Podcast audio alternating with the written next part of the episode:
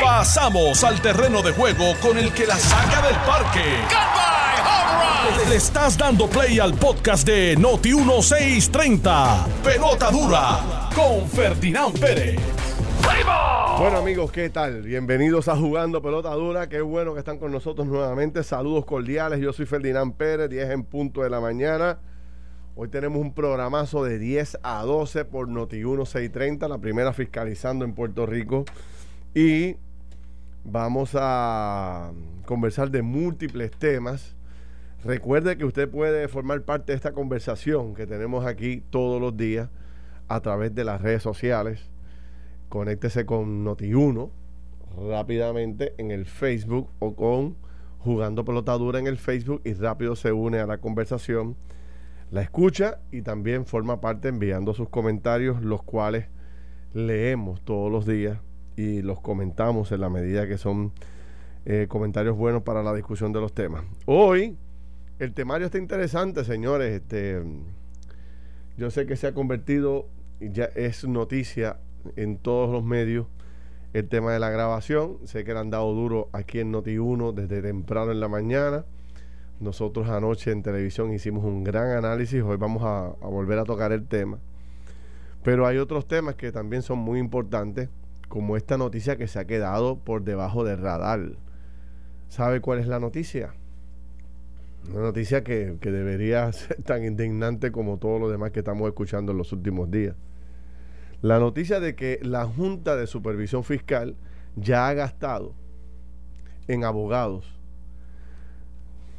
un billón de dólares. Mil millones de dólares ha gastado la Junta de Supervisión Fiscal en asesoría legal. Este es el número más grande en la historia, probablemente. Este es de los gastos legales más grandes también en los Estados Unidos. Este, obviamente es también la deuda más grande de todos los Estados Unidos, pero mil millones de dólares, señores, es un, un gasto. Bueno, yo nunca en mi vida había visto una cantidad de dinero tan exageradamente grande que haya gastado ninguna institución gubernamental en Puerto Rico en la historia mil millones de dólares. Vamos a hablar de eso un poco, vamos a hablar también, obviamente, del nuevo audio de Andrea, que, de Andrea Ruiz, que está por todos los medios de comunicación. Eh, también ayer confirmaron eh, eh, varios miembros del gabinete, entre ellos el de, Salud y a Ramón González, el secretario de Agricultura. Vamos a hablar de las confirmaciones, cómo va ese proceso. Dice también los medios que ya hay ahora eh, 4 mil millones de dólares más para el pueblo de Puerto Rico, esta vez para estabilizar eh, el tema fiscal, las finanzas del país. Y hay una distribución de ese dinero por municipio. Sigue llegando, bueno, siguen asignando, no llega nada, pero siguen asignando a dinero a Puerto Rico y sobre todo para los municipios Vamos a hacer una distribución. Ya tengo la distribución aquí de los municipios que más dinero van a recibir de esa nueva asignación económica. Y sigue creciendo el apoyo al doctor Ricardo Rosselló. Ya los estadistas del corazón de rollo me dicen que llega primero. ¿Cómo será eso? Vamos a hablar de eso ahorita. Si Ricky va o no va, si aceptará en algún momento determinado que va, que si lo nominan eh, acepte el cargo. Vamos a ver. Y vamos a ver si alguno de los integrantes de esa papeleta está dispuesto a impugnar el tema este de la residencia de, de Rosselló, que aquellos que no quieren que corra o que son potenciales competidores de Rosselló andan diciendo por ahí por debajo de la mesa que Rosselló no puede porque Rosselló esto, aquello y lo otro y Rosselló y que no vive donde tienen que vivir. Vamos a hablar de eso un poco.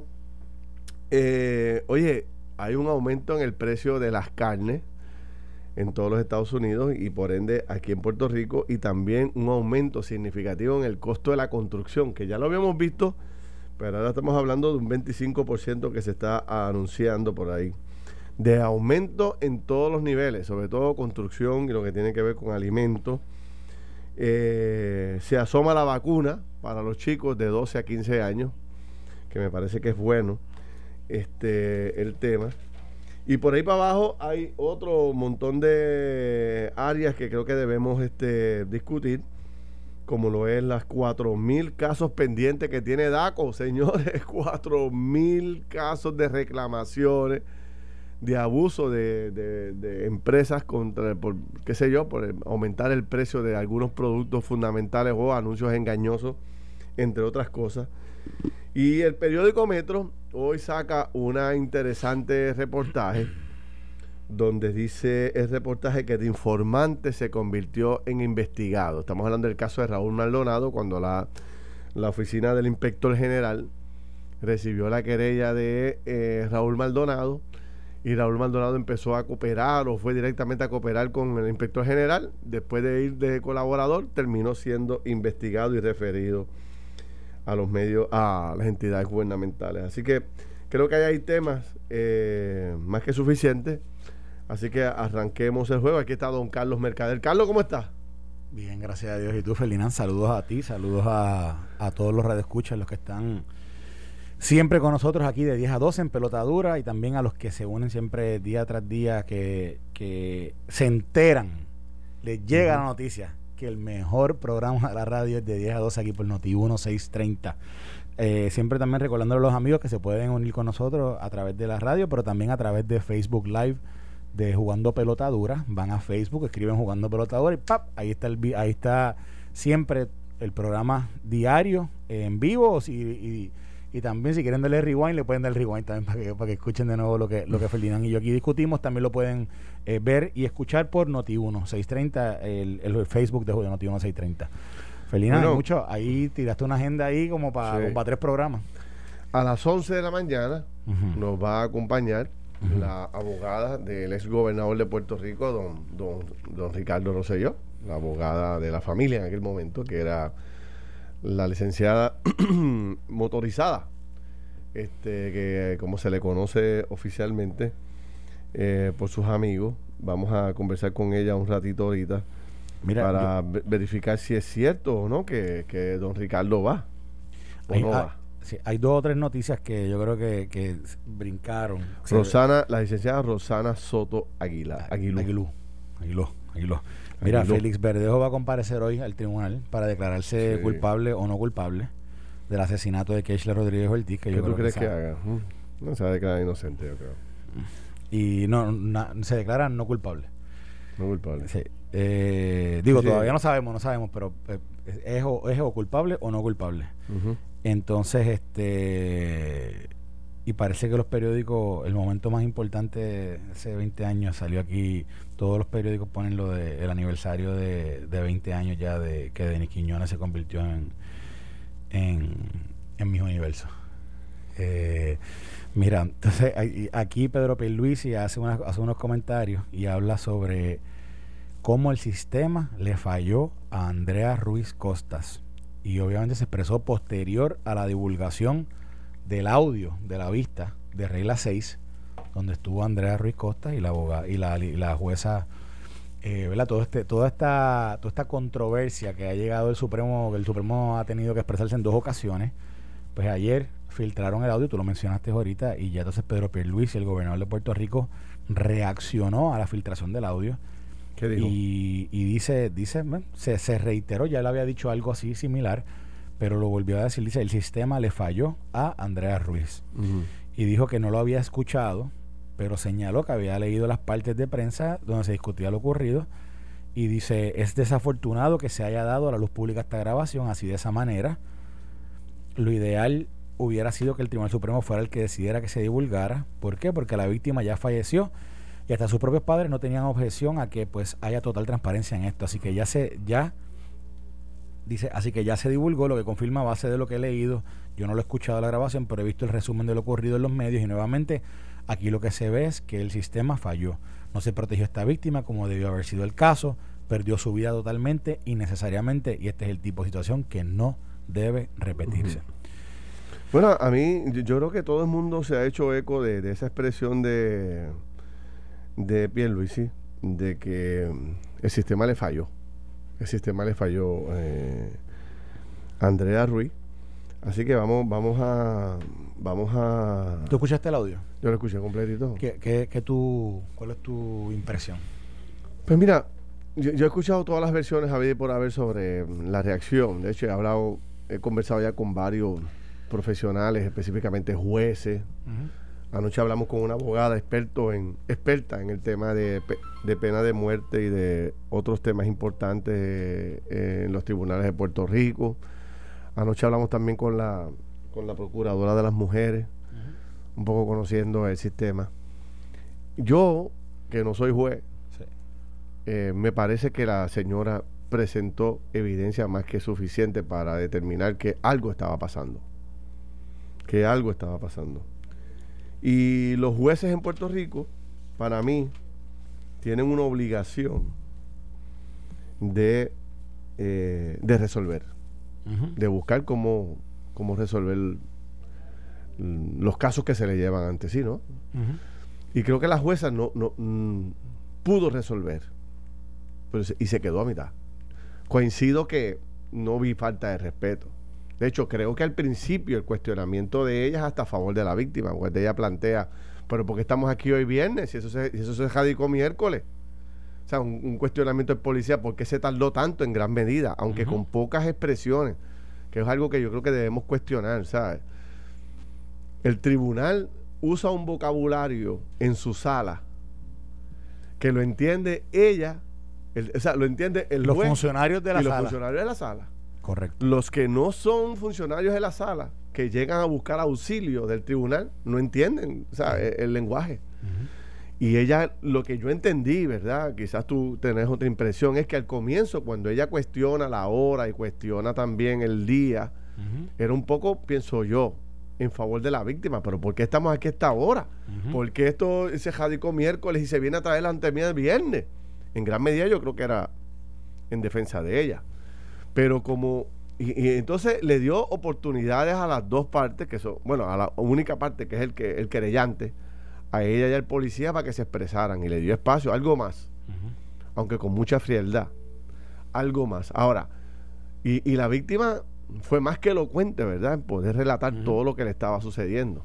Creo yo que en varias instancias de ese relato, ella planteó la necesidad de que el Estado la ayudara. Y anoche decía, eh, con mucha razón, a mi juicio, el juez Irán Sánchez, que, es un experto en este tema, decía que, que eh, eh, lo que se tiene que presentar como evidencia es un chispito. O sea, una cintila de evidencia era un, chispito en, en, vocabulario boricua.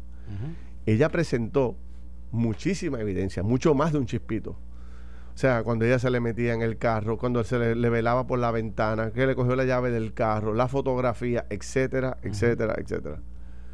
Creo que ella fue tan, tan transparente en el proceso que también trajo unos elementos que incluía a ella como una agravios para ella, o sea, era, era, era negativo para ella los planteamientos que ella hacía. Llegué borracha y le confieso, señor, señora juez, de que lo llamé y lo invité a que viniera a mi casa. Pues Decía Irán Sánchez anoche, a lo mejor eso le perjudicó en su planteamiento ante, el tribunal. Pero había evidencia. Y lo más que ha indignado a todo el mundo es la, forma en que termina la vista. Eso es todo. Y entonces la víctima dice, sí, creo que sí. Este, agente, algo más. El agente, mucha gente ha planteado, ¿verdad? Para que haga redundancia, que pudo haber dicho, Déjeme decirle, señora jueza, que investigué el historial de la, de, la persona que se, nos estamos querellando hoy aquí. Y este señor tiene un historial criminal interesante que me gustaría que usted lo conociera. El policía no lo hizo. Algunos plantean que no había que hacerlo. Que, que, el testimonio de la mujer era más que contundente. Pero la jueza termina, bueno, pues si no hay nada más sobre eso, yo no tengo nada más que aportar, este, no ha lugar, buenas noches. Esa frialdad del sistema yo creo que, es lo que está mal. O sea, ya, o sea, no, no puedo entender como una persona, una mujer que llega hasta el tribunal en múltiples ocasiones al cuartel buscando auxilio, se le pueda resolver con tanta frialdad y que ocurra y, y, que todo el mundo se vaya libremente a la calle. Recordarán ustedes que es un hecho, un hecho que yo estoy criticando consistentemente desde el primer día en el tribunal, ¿quiénes estaban? El policía, la víctima y el supuesto agresor. Los tres juntos en una sala. ¿Ok? ¿Quién es el que está vía remoto? La jueza. La jueza.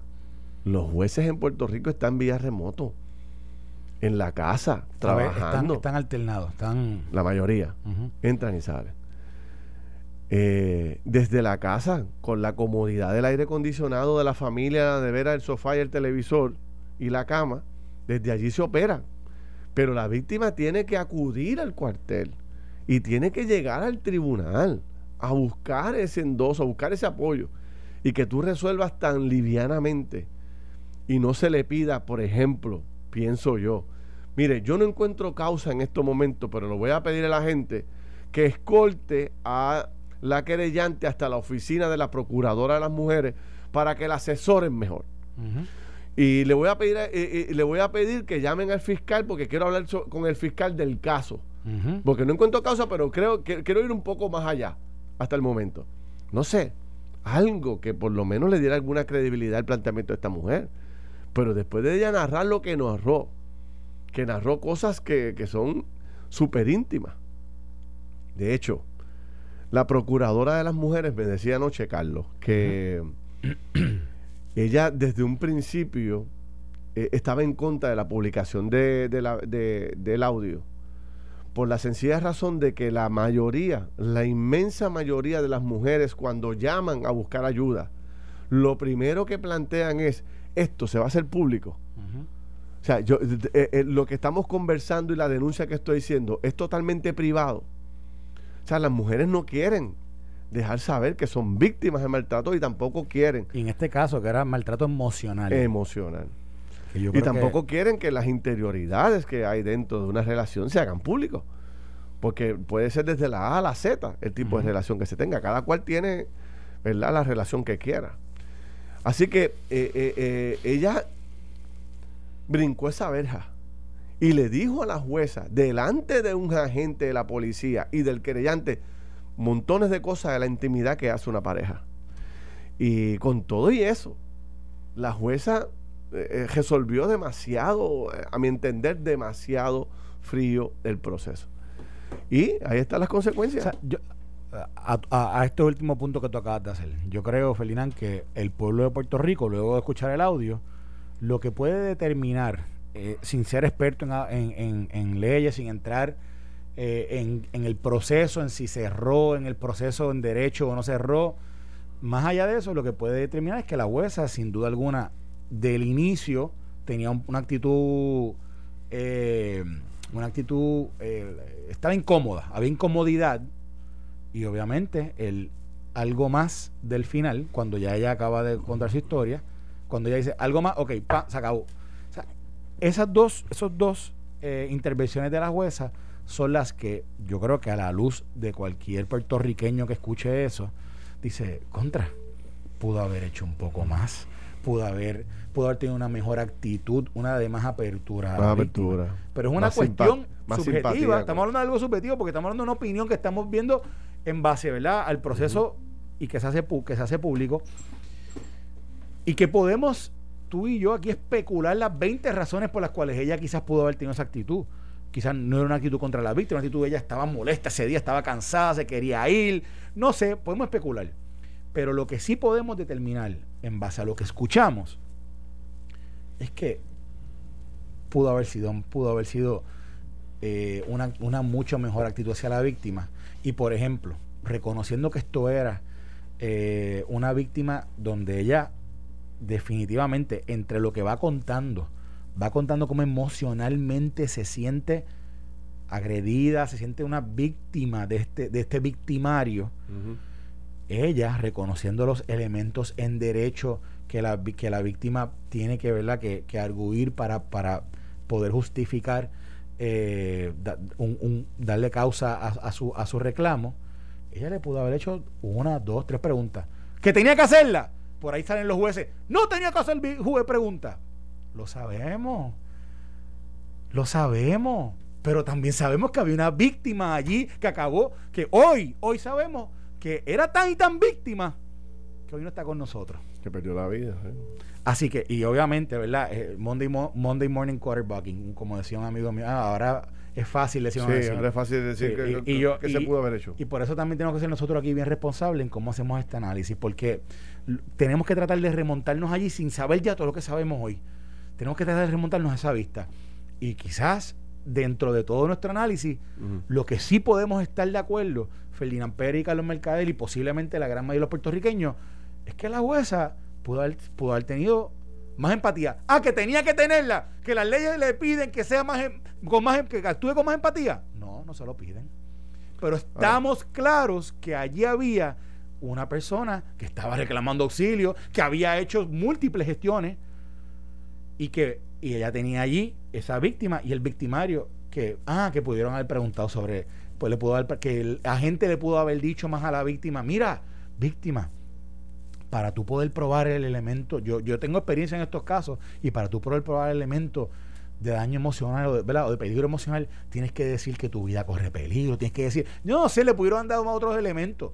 La jueza, siendo mujer, reconociendo que tiene una mujer ante ella, ante sí, que ha visto estos casos, o, o ¿verdad? que se presume que ha visto estos casos anteriormente, pudo haberle hecho esas preguntas, sí las pudo haber hecho que sabemos que no era su obligación, que sabemos que... A mí me... me, y su actitud pudo haber sido mucho mejor, sin duda alguna.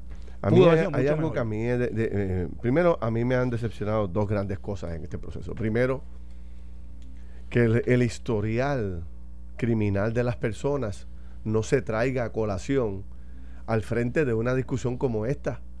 O sea, no estamos hablando de un angelito de la caridad. Este señor ya había cometido delitos en el pasado relacionado con otras mujeres y no pasó nada. Nadie lo dijo, nadie lo mencionó. O sea, ¿cómo es esto? O sea, ¿qué clase de desconexión hay de la realidad? O sea, así sale cualquiera por la puerta ancha. Pues si tú cometiste, ahora veces yo me jobo dos gallinas y me jobo un carro y de momento me acusan por darle una galleta a otro en la calle, cuando voy al tribunal, ni lo de la gallina ni el carro sale a colación. Oye, pero si, si yo tengo antecedentes penales, ¿para qué rayos son los antecedentes? Precisamente para conocerlo. Y, recordando lo que tú dijiste ahorita, que esto es bien importante, lo que es la cintila, fíjate. Me la cintila, Me acabo de encontrar una columna que escribió Leo Aldrich en el 2018 con un caso de regla 6. Caso, eh, no tiene nada que ver con este caso. Pero es interesante cuando él hace la descripción de lo que es la regla 6, el proceso y qué es lo que se tiene que probar o qué es lo que se tiene que demostrar ante el tribunal. Y habla de la cintila. Y, yo, y está, está bien, me, me gustaría que la gente la buscara, es una columna de metro del 2018 de Leo Aldrich, porque establece algo bien sencillo, Ferdinand. La cintila es una chipito. Mera, una mera, un chipito. Una mera creencia de que pasó algo. O sea, Mira. Un, hint, una en inglés, o sea, en inglés le llaman un hint, eh, le llaman como un spark, como que algo que ah, aquí aquí puede ser que haya algo. Sí. Y eso es lo que hace falta que se demuestre en una vista de regla 6 para que para que puedan para puedan hallar el causa. Mira, y el otro gran decepción mía es la, la, actuación del Tribunal Supremo de Puerto Rico, que no se indignó ante lo que estaba ocurriendo, se mantuvo frío, eh, ajeno básicamente de las realidades que vive el país, desconectado de las realidades que vive el país. Pero la indignación que no llegó al Tribunal Supremo sí llegó a los empleados del tribunal o los empleados del Departamento de Justicia, y fueron ellos los que filtraron el documento que precisamente ese mismo día el Tribunal Supremo había rechazado que se hiciera público. O sea, el Tribunal Supremo ha quedado en su peor momento y el sistema de tribunales también. Vamos a hablar de eso cuando regresemos de la pausa. Estás escuchando el podcast de Pelota Dura, en Noti1 con Ferdinand Pérez. Bueno, mis amigos, regresamos aquí a Jugando Pelota Dura. Tenemos problemas con el Facebook. Algo pasa que no hemos podido transmitir esta primera media hora. Vamos a ver si podemos, estamos en... Estamos llamando a Mark Zuckerberg a ver qué es lo que está pasando. qué es lo que... Mark, dame una mano ahí a ver si... Mira, eh, son las diez y media de la mañana. Carlos Mercader, Ferdinand Pérez, estábamos discutiendo el tema, eh, el tema del momento, que es la famosa grabación de, del audio. Y un poco dándole... Eh, atendiendo esto en lenguaje de pueblo, sencillo, lo que esperaría cualquier ciudadano del sistema. Eh, y estábamos hablando un poco de que nos parecía increíble que el sistema de tribunales en Puerto Rico no pudiera identificar que el que están acusando, el famoso posible agresor que destaca a la señora Andrea Ruiz, el sistema no tuviera un mecanismo computarizado que pudiera decir, eh, Carlos Mercader, a este que para atrás. Y automáticamente la jueza diga, pero espérate, si este señor, mira el récord criminal de esto es un reincidente, esto es un... un reincidente y ha tenido problemas con mujeres en el pasado. Yo no puedo correr riesgo aquí. Mira, voy a decir dos cosas de dos comentarios que me llegan. Bien interesantes y, y, esto yo creo que, uno, un dato de la rama judicial que me dice un colaborador, mira lo que me dice, me dice, los jueces tienen acceso a un sistema que se llama OPA. Ahí sale todo el historial de órdenes de protección de ambas partes. ¿Cómo se llama? OPA. OPA. Voy a notar eso. Vamos a pedirle a alguno de las fuentes del, de la Administración de Tribunales, no de las fuentes, sino de las personas que llamen, nos corroboren esto, nos escriban. Si alguna vez algún juez en Puerto Rico ha escuchado el sistema OPA y que nos explique qué es lo que es el sistema OPA. Aquí una fuente nos dice que ahí sale todo el historial de órdenes de protección de ambas partes. Y en base a la información que nos llega, un juez en regla 6 tiene acceso a ese, a ese, a ese programa o a ese sistema. Entonces, yo combino esto con un comentario muy interesante que me hace uno, una persona que siempre escucha el programa, que me dice, oye, yo me convierto en un juez y de, y de nuevo, esto es una comparación que me hace esta persona y quiero traerla porque es muy interesante el approach al acercamiento que debería tener cada juez cuando, cuando ve un caso como este. Mira que dice, yo me convierto en juez cada vez que voy a comprar un carro usado y lo primero que pido es el Carfax, que es el historial de ese carro. ¿Cómo es posible que la jueza no tiene historial de un imputado cuando analiza una vista para protección? Ese es el mejor ejemplo que yo he escuchado. Oye, el mejor ejemplo. Pero, ¿sabes? E, e, es un paralelo de que cuando un juez va a una vista y dice, ¿quiénes son las personas que tengo aquí? Exacto. Déjame ver, déjame ver quién si tiene algún histórico. y sobre todo en un caso de violencia de, un caso de violencia eh, contra la mujer. O sea, eh, en un caso de violencia contra la mujer me parece fundamental que los jueces en Puerto Rico tengan claro el historial de las personas. O sea, tú no puedes tratar a una persona que llega al tribunal por segunda, por tercera vez, en un caso de violencia, como tratas a la persona que llega por primera vez. Perdóname, que llegue, para mí, el que tiene dos o tres ya instancias en un tribunal y se le ha encontrado causa para arresto en otros casos, bueno, pues tiene que tener un peso. Espérate, esto es un reincidente. Este señor, la verdad, que tiene ya un problema de conducta, un problema emocional, un problema psiquiátrico. Y yo tomo medidas con el asunto. Entonces, la ausencia de esa discusión y la ausencia de los tribunales dando cara para explicar el proceso. Si no fuera por el juez Salgado que anda dando cara defendiendo la judicatura, el sistema estuviera colapsando, eh, derrumbándose. Porque es el único que ha dado cara, porque del Tribunal Supremo o la administración de tribunales, con la excepción del juez administrador aquel día que nos llamó, nadie da cara. Y, y, nosotros llamamos todos los días del programa de televisión a la administración de tribunales, mire, por favor, defiéndanse. O sea, háblenle al país. Ustedes, ustedes eran de los pocos organizaciones gubernamentales que tenían credibilidad en Puerto Rico. Entonces, es como, como tú sentarte en la sala de tu casa y ver cómo se te van derrumbando las paredes, se te cae un cuarto, se te cae la cocina, se te cae la marquesina y tú sigues viendo televisión allí en la sala, lo más tranquilo. Eso es lo que está ocurriendo en la administración de tribunales hoy. El país entero está indignado. Correcto. No solamente por las actuaciones del tribunal en rechazar la, petición de que se hiciera pública el documento, es la falta de comunicación, de empatía con el país. O sea, viven de verdad. O sea, eh, eh, eh, en el Olimpo. Me dice, en el amigo me dice, son dioses de sal. O, son dioses de sal, me dice mi amigo. Y óyeme, y yo estuve, yo estuve este fin de semana, compartí con, una persona en la, de la judicatura y yo lo que le estaba diciendo era, es que no se puede seguir comportando la judicatura, no se puede seguir comportando la judicatura como si fueran intocables. Exacto. Como si no le tuvieran que rendir a nadie, no, no, no, cuentas a nadie. Y yo le dije, y mira, y yo creo, o sea, cuando a mí me, a mí me estaba un amigo mío que trabaja en el gobierno ahora mismo, que y trabaja en temas de ley y orden, me estaba escribiendo y me decía, Carlos, te estás convirtiendo. Él me escribió hasta una, una, una, una frase en latín eh, de, de, que probablemente algún profesor de derecho nos las dijo cuando estábamos estudiando derecho juntos. Eh, y, y, básicamente me decía, ah, te, está, te estás dejando llevar por, dejando llevar por, por, por, por, la, por lo que la gente, por lo que todo el mundo, el pueblo pide, pero no estás dejando llevar por el derecho.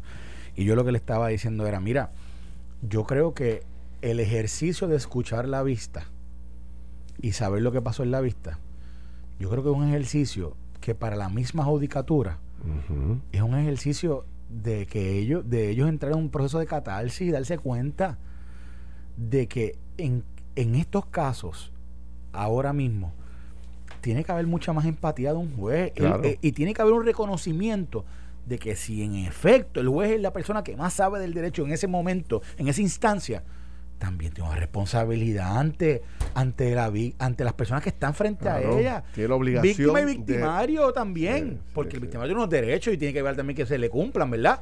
Pero va más allá de solamente yo decir, ah, que yo, yo cumplí, yo no tenía que hacer preguntas, yo no tenía que hacer esto otro, yo no tenía que, nadie me tiene que estar elevado. Mire, señor, si yo de, si de verdad lo ven correctamente, el hecho de que esta vista sea pública, yo lo que creo que es un llamado a todos los jueces que ven casos como este y dicen, mira, en un caso como este, ¿dónde pudo haber sido mejor? ¿Dónde podemos ser mejor? Mira, y, eh, eh, eh, aplicarlo. Sí, el, juez Sánchez, Irán Sánchez, decía esta mañana con Normando, lo dijo anoche también en programa de televisión, decía, la jueza no ha cometido ningún, ningún acto ilegal. O sea, la jueza no hay por donde, por donde acusarla de nada porque no ha cometido ningún La jueza falló en su dictamen y eso ocurre todos los días en los tribunales porque es por apreciación.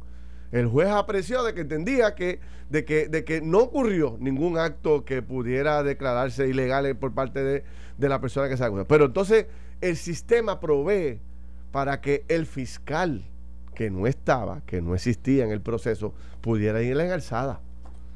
Pero como el sistema no funciona, el sistema no se habla, no se habla en los tribunales con fiscalía ni con la policía. Entonces fue en una, al garete, va el policía solo allí. Pues ¿qué policía puede hacer? El policía tampoco es abogado, no domina el proceso a la perfección. Pues vámonos para nuestras casas. Y, y por eso es que yo coincido con Pierluisi que el sistema le falló, no podían dejar ir a esa víctima a la calle. Pero lo, increíble de todo esto es, a mí, si, me indigna lo que pasó en esa sala, ¿verdad? Porque obviamente terminó en algo trágico para la víctima, más me indigna el silencio. Yo no soporto el silencio de los funcionarios públicos. Y déjame decirte, se ha convertido en una especie de práctica. De que se... Eh, ah, eh, en jugando potadura. No, chacho, allí me hicieron una pregunta difícil, para allá yo no voy. Ah, no, que allí me preguntaron por unos contratos de educación. Y como me preguntaron por eso, yo no sabía nada que ver, ah, pues no voy. Y así por el estilo, una, una, una comodidad que asumen los funcionarios públicos de no dar cara, de no contestar. O sea, con, a pesar de que son empleados públicos, empleados del pueblo de Puerto Rico que cobran del dinero del pueblo, que se supone que estén accesibles en todo momento para contestar preguntas, para dar información. Pues nada, entonces los jueces están en la misma actitud. Bueno, la judicatura siempre está el, está el principio de que la judicatura no, no, no, no está para defenderse públicamente de, sus decisiones. Y yo creo que eso siempre ha sido así, Ferdinand.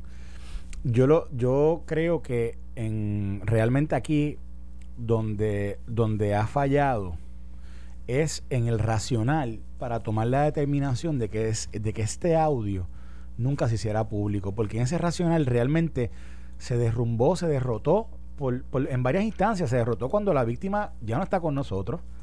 Se derrotó cuando la familia ya te dice que para ellos no es revictimizarlo, sino para ellos es, es, más hasta necesario que se haga público. Entonces ellos insisten y obviamente lo que pareciera es que se están protegiendo ellos mismos. Cuando aquí, fíjate la discusión del día de hoy después de haber escuchado ese audio que se filtró. La discusión aquí no, aquí no estamos vilipendiando a la jueza, Aquí no estamos cayéndole. Exacto. Aquí hemos hecho un análisis como, como dos personas que escucharon lo que escucharon lo que allí pasó. Dos ciudadanos común y corrientes. Y solamente estamos haciendo un llamado a decir, usted, si usted es juez y está escuchando el programa de radio y usted escuchó ese audio, ¿cómo usted actuaría si tiene ante sí hoy una víctima? Eso es todo. ¿Cómo usted puede ser mejor juez mejor funcionario público de la judicatura, después de haber escuchado un audio como ese. Ese es el análisis. Eso es todo. Y para eso es que se estaba pidiendo ese audio. Y yo coincido contigo en el planteamiento de que la judicatura no puede estar cada cinco minutos contestando cualquier planteamiento de decisión que tome un juez. Pero en este caso en particular, aquí se ha puesto en entredicho todo el sistema. Y se ha visto la crueldad del sistema. Se ha visto cómo se dejan solo a las víctimas. Y se ha visto también la comodidad del sistema. Que la víctima tiene que ir a todos los foros presenciales para poder convencer a la gente. recuerda uno de los audios de Andrea planteando, ya me cansé de contarle mi historia a medio mundo y nadie me da la razón o nadie me atiende como, como, como, como me merezco, como una víctima. Y entonces los jueces desde la comodidad de la casa. O sea, e, e, el, sistema no está funcionando correctamente, a mi juicio. Y lo que, me, lo que me incomoda es que nadie de los tribunales tiene la valentía de hacer una conferencia de prensa y explicar, mire, el caso de Andrea ha jamaqueado la judicatura del país. Y nosotros nos estamos comprometiendo con Puerto Rico de hacer un mejor sistema judicial, más justo para todas las partes. Y ante lo ocurrido en el tribunal, nosotros vamos a hacer ajustes. Y vamos a hacer uno, dos, tres, cuatro. Y convoca una reunión. Mire, lo increíble de todo esto es que ni siquiera ha habido una reunión de la judicatura con el Departamento de Justicia Vamos a sentarnos, presidente del Supremo, con el secretario de Justicia. Vamos a afinar nuestras, nuestras estrategias para hacerle justo al país. El Departamento de Justicia es el abogado del pueblo de Puerto Rico y el tribunal imparte la justicia. Y entonces no tienen la capacidad de reunirse para establecer un mejor sistema. O sea, yo me, yo me quedo bobo. O sea, ¿cómo es que, cómo es que, qué corre por la sangre? ¿Qué corre por esas venas, mejor dicho? ¿Qué corre? O sea, témpanos de hielo, mano de verdad que me indigna. O sea, yo creo que hay horas, o sea, yo no estoy pidiendo una reacción constante sobre todo, pero este caso indignó a Puerto Rico, los amaqueó. ¿Qué le cuesta? ¿Qué pierde la, la, estructura gerencial del Tribunal Supremo de hacerse accesible a los medios, al país y poder decir, mire, nosotros estamos viendo la prensa, nosotros vimos el caso, estamos conscientes. El alto interés público que ha generado este caso y la preocupación del pueblo de que el sistema le haya podido fallar a esta víctima. Entendemos la preocupación del pueblo. Vamos a ocultar el sentir de la familia de la víctima y tomaremos una determinación en, base a nuestro análisis sobre ello. Pero aquí es no, cállate, no, no digas nada, escóndete, no digas nada, no, nosotros tenemos que decir nada, somos la judicatura. Aquí no tienen que nosotros cuestionarnos. Esto es lo que hay se acabó. Y también, oye, y, la, y, y también yo creo que esto también abre la puerta a Ferdinand. La oficina de administración de los tribunales, o sea, la administración de los tribunales, está atendiendo a los jueces correctamente, está dándole las herramientas. Porque vamos, vamos ahora a hacer el análisis del punto de vista de la jueza. La jueza estaba preparada para ver casos como este. Había sido adiestrada había sido adiestrada. Había le habían estado dando, seguimiento sobre cómo atender casos como este, sobre qué, cómo interpelar si acaso a una víctima en el caso de que quizás la información no estuviera clara. Yo le pregunté a la, a la procuradora de las mujeres anoche, porque los jueces tienen que coger un adiestramiento específicamente para, trabajar con el tema de la violencia de, violencia doméstica. Es, pero una cosa me voy a preguntar, ¿es suficiente un solo adiestramiento? Y entonces ella dice, yo, yo lo que hago es asignarle el dinero. El adiestramiento lo da el propio tribunal.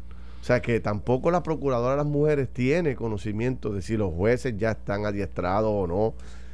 Este policía que fue al tribunal con Andrea estaba preparado, conocía el reglamento, podía ir en alzada, podía hablarle a la juez, podía presentarle el récord criminal que tenía eh, el acusado o sea, todos estos elementos requieren de una pregunta, una contestación. ¿Y tú sabes por qué yo creo que esto es urgente?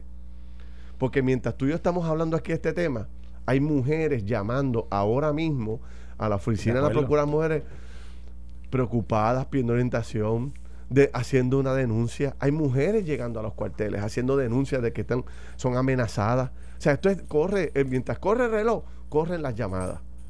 O sea, esta misma semana, dicen los, eh, las noticias, esta misma semana se atendieron 50 casos de mujeres haciendo reclamos y, y, planteamientos de que son víctimas de un lado y de otro de sus compañeros. ¿Qué te parece? Mientras todo esto ocurre. Entonces yo veo esta tranquilidad, no pasa nada. Ya tú verás que mañana no se habla de Andrea, ni pasado, ni de Keisla.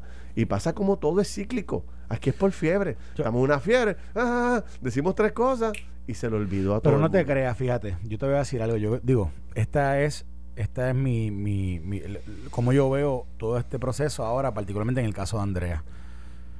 Yo creo que aquí ha habido un llamado. Había una canción de, de que decía un llamado de emergencia. Un llamado de emergencia. Hago un llamado de emergencia a tu corazón. Aquí hay un llamado de emergencia realmente a la conciencia de los jueces. Porque yo te voy a decir una cosa, Ferdinand. ¿Tú te crees que esto no es tema de, de conversación en, en, las cafeterías de los tribunales? ¿O no es tema de conversación en los chats que tienen los jueces? Sí. O, en lo, o, en, o no se han estado llamando unos a los otros y no se han estado discutiendo lo que pudo ser o no ser de todo este caso. ¿Tú crees que no ha tenido un efecto en ellos? Cuando han visto a una jueza del Tribunal Supremo, a la, a la, a la jefa de, de la Administración de Tribunales hablar cuando han visto a, a, un abogado como Salgado, a un juez como Salgado, hablando, ¿tú te crees que los jueces no están hablando de esto? Yo sí creo que hay un efecto en los jueces. Yo sí lo creo. Yo sí creo que esto va a ser, de, de, de todo este proceso, va a ser una mejor judicatura una más consciente. Ah, que quizás no haga efecto en todo. Que quizás dos o tres se crean que todavía son, son dioses del Olimpo. Posiblemente. Posiblemente. Hasta que les toque a ellos enfrentar una cosa como esta. Uh -huh. Pero, pero, pero Ferdinand, yo sí creo que esto sí va a tener un efecto. Y tal, ¿sabes una cosa? Y va a tener un efecto también en el sistema, Ferdinand. Va a tener un efecto en los policías. Va a tener un efecto en los agentes. Porque tú crees que la gente Sayas, ¿verdad? Que fue la gente que te llamó aquí, que estuvo con Andrea. ¿Tú crees que quizás él no se haya preguntado, haya dicho contra? ¿Qué pudo haber sido distinto en esa vista de, mi parte? Y otros agentes no lo han hablado. Mira, esta gente, ¿tú crees que eso no se ha hablado? Seguro que se ha hablado. Y a la gente que le toca directo esto porque trabajan en estos casos día a día, Ferdinand. Yo estoy seguro que esto y esta discusión que hemos tenido aquí por la última semana y media, que me escribe aquí una persona, no, dejen de hablar ya de eso, pues no se puede dejar de hablar de eso. Porque en ese sistema que un día seremos víctimas, y, podremos estar allí quizás, o, sea, es un sistema que a nosotros nos va a servir en su momento. Nosotros queremos que el sistema funcione.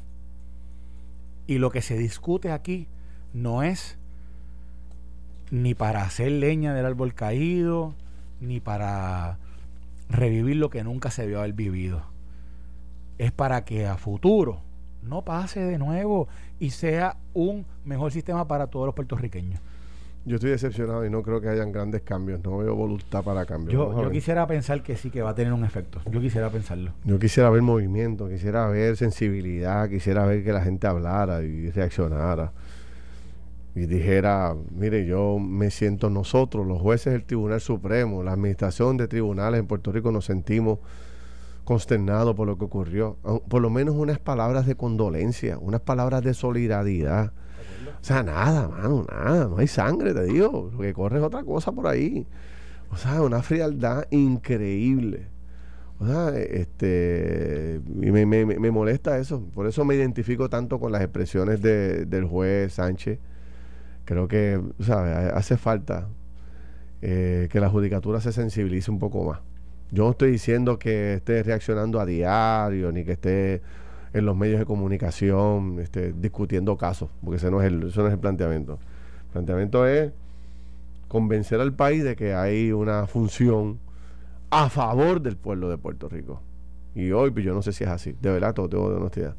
Recuerden ustedes que nosotros vivimos un sistema donde las principales entidades de fiscalización en Puerto Rico se acusan unas a otras de, de fabricarse casos. Es que nosotros nos olvidamos la historia. O sea, el FEI acusa a justicia de ser unos chapuceros. La gobernadora acusa al FEI de fabricarle un caso. Y a justicia, ¿te acuerdas de Y que a justicia. Por eso.